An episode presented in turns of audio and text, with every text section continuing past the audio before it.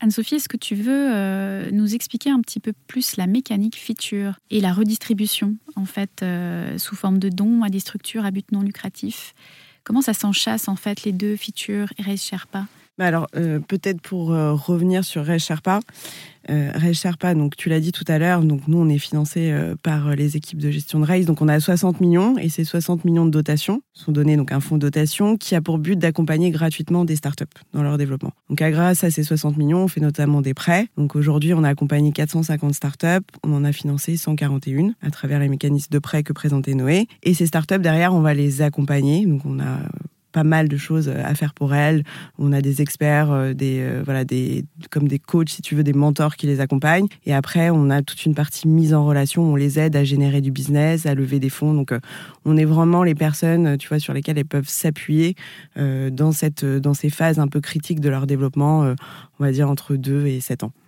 Donc ça, c'est vraiment Sherpa. Et, et, comme le disait Noé, donc on finance les startups et on peut le faire grâce à des prêts. Et puis après, on s'est dit, bah, c'est quand même un peu bête d'avoir prêté notamment à des licornes françaises, donc euh, des sociétés qui sont valorisées plus d'un milliard, donc notamment des Mano Mano euh, pour euh, nos éditeurs.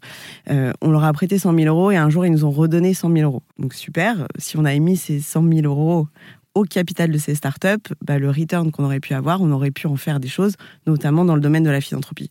Et c'est comme ça qu'est née l'idée de, de Feature avec Noé, en se disant, bah, utilisons ces mécanismes du capital risque au service de la philanthropie. Et au lieu de prêter 100 000 euros à certaines startups, on va les mettre à leur capital et on va les accompagner comme on le fait euh, euh, à côté. Et euh, ça permettra de générer du revenu. Donc pour faire ce projet, ça a été c'est un peu complexe, mais pour comprendre la logique, en, amont, on a des donateurs. Donc vraiment, c'est du don. Donc notamment des entrepreneurs à succès qui ont réussi leur société, qui croient au potentiel de transformation de l'entreprise et qui se sont dit bah voilà je vais euh, donner à ce projet feature un peu fou. Ils nous confient donc de l'argent euh, des dons. On leur fait quand même un reçu fiscal hein, quand même euh, voilà.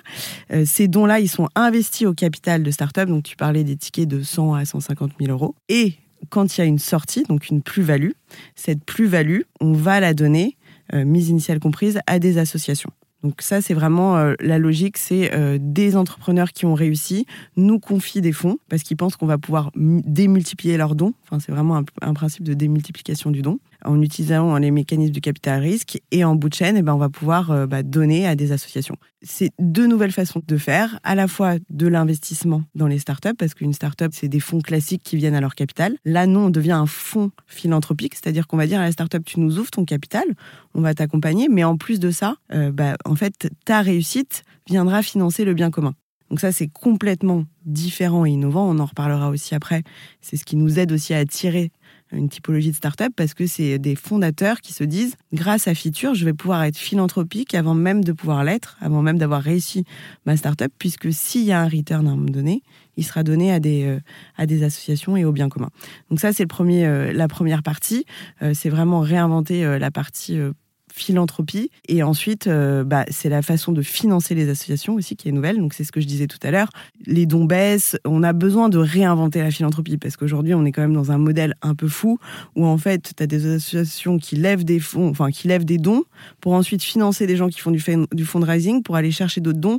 Enfin, il y a quand même un, système qui est un peu euh, en perte de vitesse dans la façon dont on peut se dire que euh, la philanthropie doit finalement mettre euh, le maximum de ses objectifs dans la réalisation de sa mission sociale, tu vois. Et donc nous on s'est dit bah en fait il y a des associations qui font des choses hyper innovantes et on va leur permettre de se financer différemment grâce à ce mécanisme-là où quelqu'un nous donne un euro et on espère qu'à la fin en bout de chaîne ça sera X euros donnés à des associations.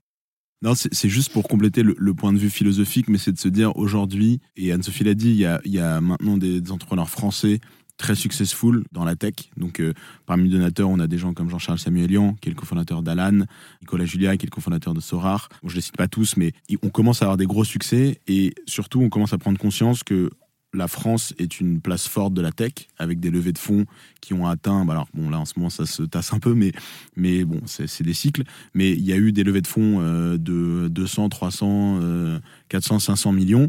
Et on s'est dit, nous, c'est dommage qu'il n'y ait pas un petit pourcentage de cet argent, tout, ce cash qui est injecté dans l'écosystème des startups, qui ne puisse pas être redistribué vers le bien commun. Et donc la philosophie de Feature, c'est ça, c'est de se dire, c'est notre mission un peu depuis 7 euh, ans maintenant avec Anso, c'est de se dire comment est-ce que on arrive à joindre philanthropie, financement de startups et tech au sens large. quoi.